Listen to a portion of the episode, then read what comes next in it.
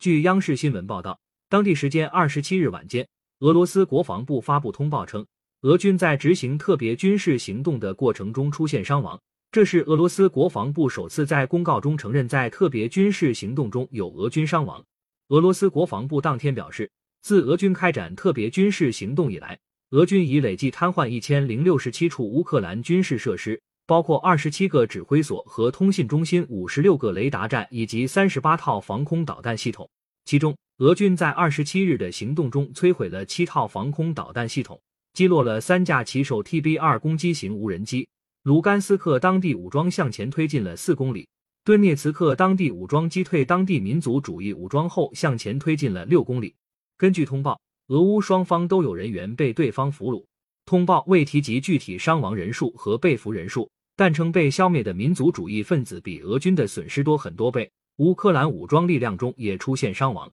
俄罗斯国防部发言人科纳申科夫表示，少数被俘的俄罗斯军人受到了德国纳粹行为般的折磨。但所有参与虐待战俘的人都将被找到并付出代价。俄罗斯国防部发言人科纳申科夫：